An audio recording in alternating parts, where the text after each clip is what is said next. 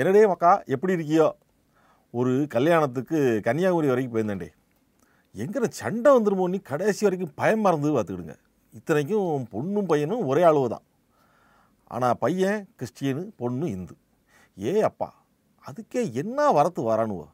பெருசுவை கூட அது பாட்டுக்கு சும்மா இருக்கடே. இந்த இளந்தாரி பயில்வு தான் என்னமோ இந்து மதத்தையே காப்பாற்ற எனக்காகும் உரு உருன்னுட்டு தெரியானுவ. அந்த புள்ள ஒரு கிறிஸ்தியான கல்யாணம் கட்டிக்கிட்டு தான். அதுக்கு இவனும் என் மேலே முறைச்சிட்டு தெரியானுவோ.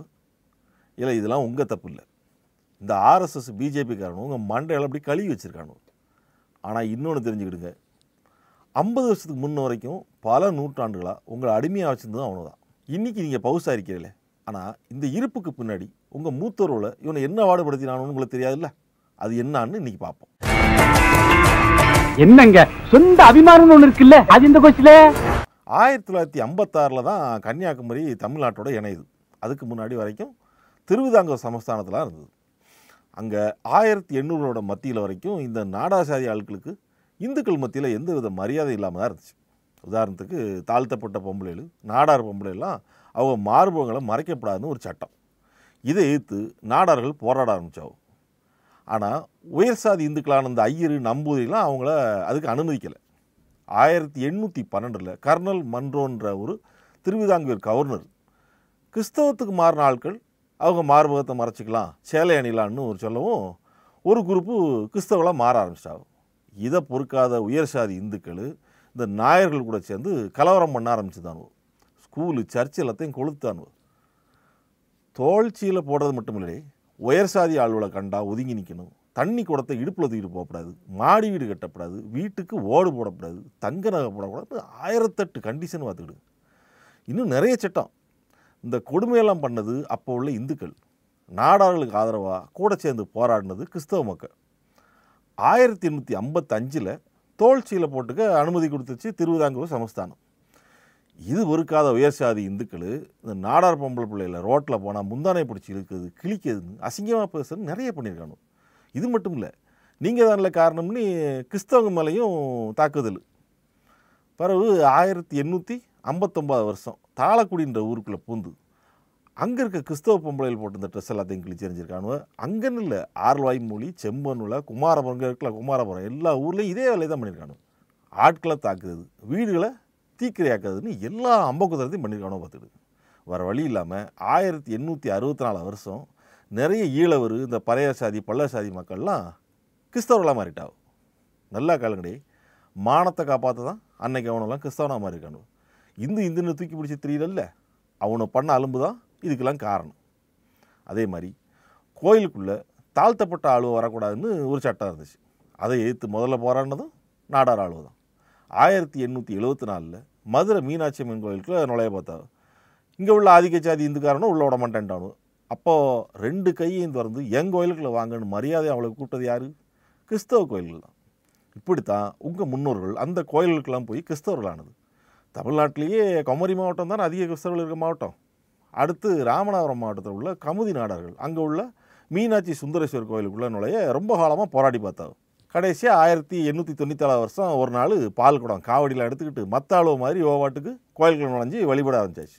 அது பெரிய பிரச்சனையாகி ராமநாதபுரம் ஜமீன் பாஸ்கர சேதுபதின்றவர் மதுரை கோட்டில் நாடார்கள் நுழைஞ்சதால் கோயில் தீட்டாகி போச்சு. அப்படின்னு ஒரு கேஸை போட்டு பிராமணர் கூட்டு வந்து நான் சம்பரோஷம் பண்ணணும். அப்படின்னா தான் அது சரியாகும். அந்த தீட்டு கழியும் அதுக்கு எனக்கு ரெண்டாயிரத்தி ஐநூறுவா தண்டம் கட்டணும்னு ஒரு கேஸ் போடுதாகும் ரெண்டு வருஷம் இந்த கேஸ் நடந்தது. ஆயிரத்தி எண்ணூற்றி தொண்ணூத்தொம்பது வருஷம் பாஸ்கர சேதுபதிக்கு ஆதரவாக தான் தீர்ப்பு வந்துச்சு. என்னன்னு? நாடார்கள் கோயிலுக்கு நுழைஞ்சது தப்பு. இனி நுழையக்கூடாது அப்படி நுழைஞ்சதுக்கு ஐநூறுரூவா தண்டம்னு. அப்போவும் இந்த நாடார்கள் அந்த விஷயத்தை விட்டப்பாடலில் பார்த்துக்கிடுங்க. அதை ஏற்று அப்போ உள்ள உச்சநீதிமன்றம் அதாவது இந்த பிரிவி கவுன்சில்பாவும் அதுக்கு போகிறாங்க செலவு பண்ணி கேஸை நடத்துகிறாங்க அங்கேயும் அவங்களுக்கு ஆதரவாக தீர்ப்பு கிடைக்கல. சரி இந்த கேஸை நடத்துறதுக்கு அந்த நாடகங்கள் செலவழிச்ச தொகை அப்போ உள்ள தொகை எவ்வளோ தெரியுமா? நாற்பத்தி ரெண்டாயிரம் ரூபா. இன்றைக்கி மதிப்பில் சொல்கிறதுனா பத்து கோடிக்கும் மேலே. அந்த கமுதி கோயிலே எவ்வளோ மதிப்பு இருக்காது.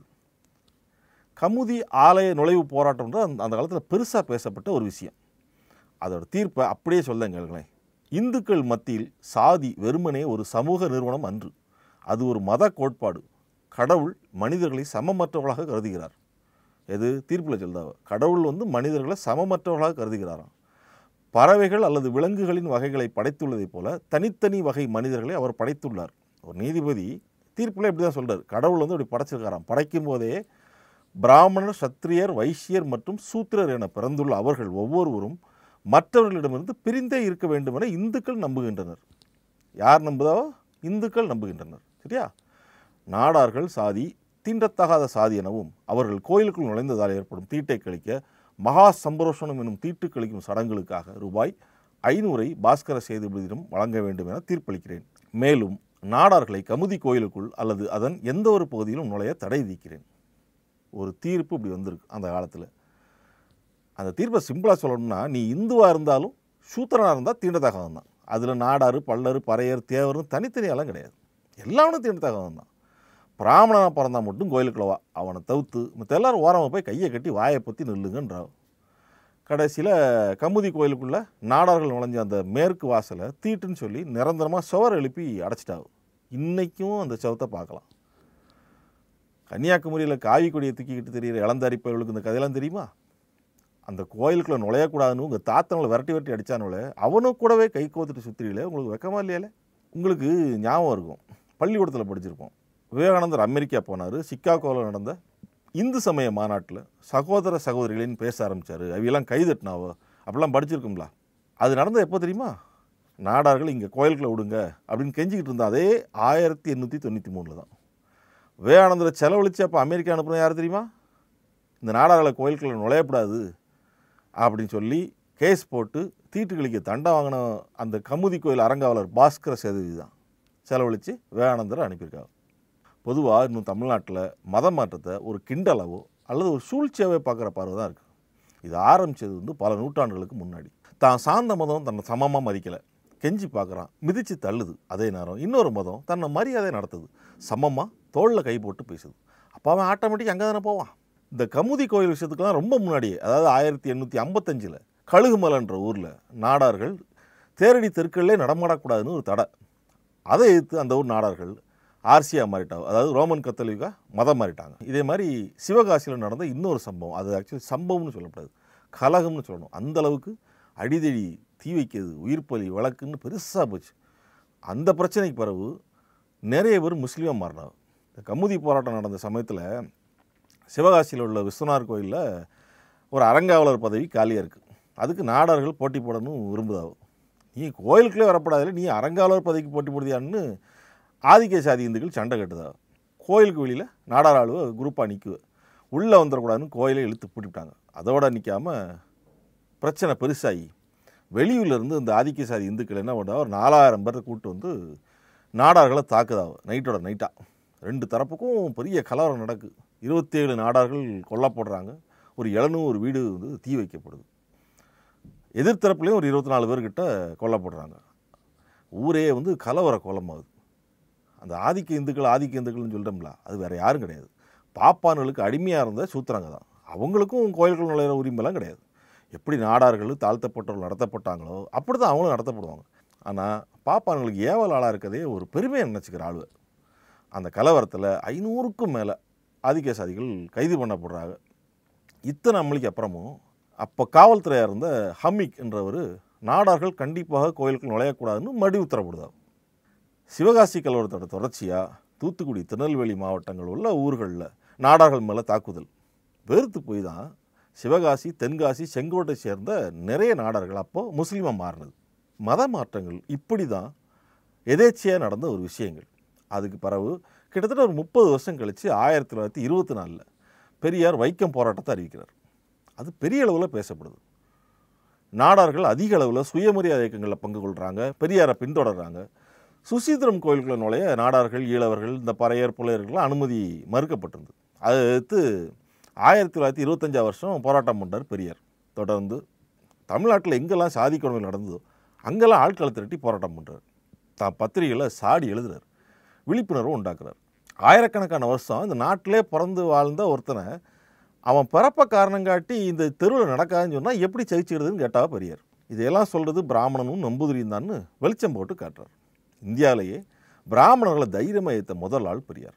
சாதின்றது கடவுள் உருவாக்குனதுன்னும் சாதின்றது இந்து மத கோட்பாடுன்னு மற்றவங்கள நம்ப வச்சுருந்தான் பிராமணன். அப்போ தான் அப்படிலாம் இல்லைடா. உன்னை கடவுள் பேரால் ஏமாத்துறானு கடவுள் ஒன்றே இல்லைடா அப்படின்னு பிரச்சாரம் பண்ண ஆரம்பிக்கிறார் பெரியார். இதுக்கு நடுவில் ஈழவ நாடார் சமுதாயங்கள்லாம் கூடி மதம் மாறுறது தொடர்பாக ஒரு மாநாடே போடுறாங்க. இது திருவிதாங்கூர் திவான் சிபி ராமசாமி ஐயர் காதுக்கு போகுது.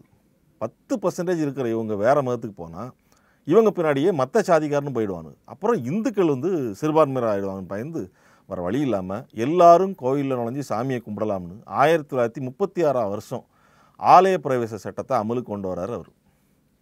இப்படிலாம் ஒரு கோயிலுக்குள்ளே நுழையிறதுக்கே அனுமதி மறுக்கப்பட்டு அவமானப்படுத்தப்பட்டு அவங்க உசுரை கொடுத்து போராடினதுன்னு கன்னியாகுமரி மாவட்ட இந்து நாளர்களுக்கு ஒரு நீண்ட நெடிய வரலாறே இருக்குது இப்போவும் கன்னியாகுமரி மாவட்டம் தேவசம் போர்டுகளில் பெரிய பதவியில் உயர்ச்சாதியாளு தான் இருக்கா காவலர்களாக நாடார்கள் இருக்கா அந்த காலத்தில் நாடார் கல்யாணங்கள் எப்படி நடந்துச்சு?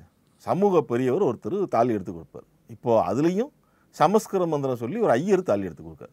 இந்த ஐயர் யார் தெரியுமா? எங்க தாத்தா அம்மாவளி தாத்தா.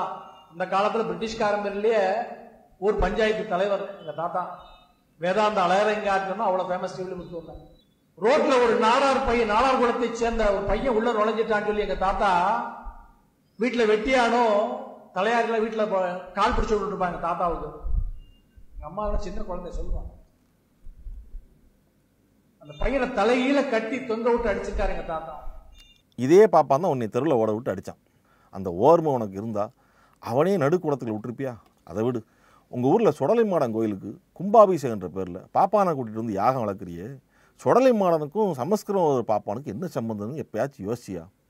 சின்ன பிள்ளைகள் கையில் லாலிபாப் கொடுக்குற மாதிரி ஒரு ஓட்டுக்காக உங்கள் கையில் காவி கொடி கொடுத்துருக்கான் அவன். நீயும் வெக்கமில்லாமல் தூக்கிட்டு திரியிற. அன்னைக்கு உன்னை ஓட ஓட துரத்துன அதே இந்து சனாதனம் தான் இப்போ உன்னை வா வான்னு கூடுது ஏன்? அவனுக்கு அடிமன்னு யாரும் இல்லை. நீ தான் அவனுக்கு ஏற்ற ஆள். அவனுக்கு குனிஞ்சு கையை கட்டி நிற்கிறதுக்கு ஒரு ஆள் வேணும். அதான் கூப்பிடுதான். கொஞ்ச நாளில் உன்னைய காலடியில் போட்டு மிதிப்பான். அன்றைக்கி உன்னைய கோயிலே நுழைய விடாமல் துரத்தினானே அதை ஏற்றுக்கிட்டது யார்? உன்னோட முன்னோர்கள். அதுக்கு பிறகு அதுக்கு ஆதரவானது யார்? சுயமரியாதை கட்சியும் அதோட தலைவருமான பெரியார். அவரும் திராவிட கட்சிகளும் போராடி தான் இன்றைக்கும் கோயிலுக்குள்ளே போகலான்ற நிலைமை வரைக்கும் வந்திருக்கு. ஆனால் இப்போவும் எல்லாராலும் கர்ப்பகிரகத்தில் போக முடியாது. அதுக்காக எல்லோரும் அர்ச்சகராகலாம்னு சட்டம் போட்டது சாமானியனும் கோயில் கர்ப்பகிரகத்தில் போக உரிமை இருக்குன்னு போராடுறது யார்? திமுக மட்டும்தான். அதை எதிர்க்கிறது ஆர்எஸ்எஸும் பிஜேபியும் நீ யாருக்கு ஆதரவு நிற்கணும் ஆனால் நீ யாருக்கிட்ட கைகோத்து நிற்கிறேன்னு கொஞ்சமாக யோசிச்சுப்பார் சரி இன்னொரு விஷயம் சொல்கிறேன் கர்ம வீரர் காமராஜர் ஒரு பொதுவான தலைவர். எல்லாருக்கும் தமிழ்நாட்டில் உள்ள எல்லாருக்குமே அவர் ஒரு பொதுவான தலைவர். அவர் உங்கள் சாதி தலைவரே ஆகிட்டிய இருக்கட்டும். காமராஜர் ஃபோட்டோ இல்லாத நாடார் வீடே கிடையாது. அது இந்து நாடாக இருந்தாலும் சரி கிறிஸ்துவ நாடாக இருந்தாலும் சரி. அவ்வளோ பாசம் அந்த ஆளு மேலே. ஆயிரத்தி தொள்ளாயிரத்தி அறுபத்தாறாம் வருஷம் நவம்பர் ஏழாம் தேதி டெல்லியில் வச்சு அவரை கொல்ல முயற்சி பண்ண யார் தெரியுமா? இந்து அடிப்படைவாதிகள். ஏன்? சொல்கிறேன் ஆயிரத்தி தொள்ளாயிரத்தி அறுபதுகளில் பிற்படுத்தப்பட்டோர் மிகவும் பிற்படுத்தப்பட்டோருக்கு கல்வி வேலைவாய்ப்பில் இடஒதுக்கீடு வேணும் அப்படின்ற குரல் பெரிய அளவில் ஒலிக்க ஆரம்பிச்சது. தமிழ்நாட்டில் அதை தொடங்கி வச்சு அதுக்காக போராடினவர் பெரியார். உயர் சாதி இந்துக்கள் அது கடுமையாக எதிர்த்தாங்க. காங்கிரஸ் கட்சியிலுமே கூட எதிர்ப்பு இருந்தது. ஆனால் அதே காங்கிரஸ் கட்சியில் இருந்த காமராஜர் மட்டும் அதை ஆதரித்தார் ஏன்னா அவருக்கு தெரியுங்களா தான் ஏன்னா என்ன பாடுபட்டு இந்த இடத்துக்கு வந்திருக்கு. இன்னும் நல்லா படிக்க வச்சு நல்ல வேலை கிடச்சா அது இன்னும் மேலே போகும்னு அவருக்கு தெரியும். இன்னொன்று ராஜாஜி முதல்வராக இருந்தப்போ அவர் கொண்டு வந்த குலக்கல்வி திட்டத்தை அப்போ காங்கிரஸ் கட்சி தலைவராக இருந்த காமராஜரை எதிர்க்கிறார். இதெல்லாம் இந்த இந்து அடிப்படைவாதிகளுக்கு பெரிய எரிச்சலை ஏற்படுத்திட்டு இருந்துச்சு. இந்த நேரத்தில் தான் அந்த ஆயிரத்தி தொள்ளாயிரத்தி அறுபத்தொம்பது வருஷம் நவம்பர் மாதம் ஏழாம் தேதி டெல்லியில் பசுவதை சட்டம் சம்பந்தமான ஒரு போராட்டம் நடக்குது. போராட்டம் பண்ணது பிஜேபியோட தாய் கட்சியான ஜனசக்தி கட்சியை சேர்ந்த இந்து அடிப்படைவாதிகள். அதாவது இந்த நிர்வாண சாமியார். கையில் கத்தி கொடாரி கம்பு மாதிரி ஆயுதங்களை வச்சுக்கிட்டு பார்லிமெண்ட்டை நோக்கி போகுது அந்த குரூப்பு. அந்த கூட்டத்தில் ஒரு குரூப் மட்டும் காமராஜர் வீட்டு பக்கம் திரும்புது. காமராஜரோட உதவியாளர்களை தாக்கிட்டு வீட்டுக்குள்ள நுழைஞ்ச அந்த கூட்டம் காமராஜர் எங்கே எங்கேன்னு தேடி இருக்கு. எப்படியோ அவரோட உதவியாளர்கள் அவரை ஒழித்து வச்சு காப்பாற்றிருக்காங்க அவரை கொல்ல முடியாத கோபத்தில் வீட்டுக்கு தீ வச்சுட்டு கிளம்பி போயிருக்கு இந்த சாமியார் கூட்டம். பிற்படுத்தப்பட்டவரை ஆதரித்த ஒரே காரணத்துக்காக ஆர்எஸ்எஸ் கூட்டம் காமராஜரையே கொல்ற அளவுக்கு போயிடுச்சு.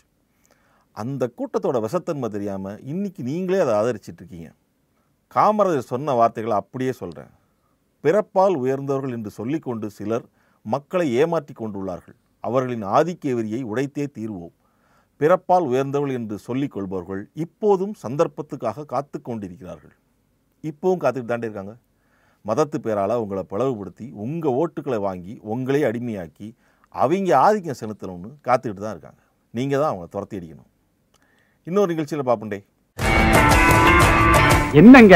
சொந்த அபிமானம்னு ஒன்று இருக்குல்ல? அது இந்த கோச்சில?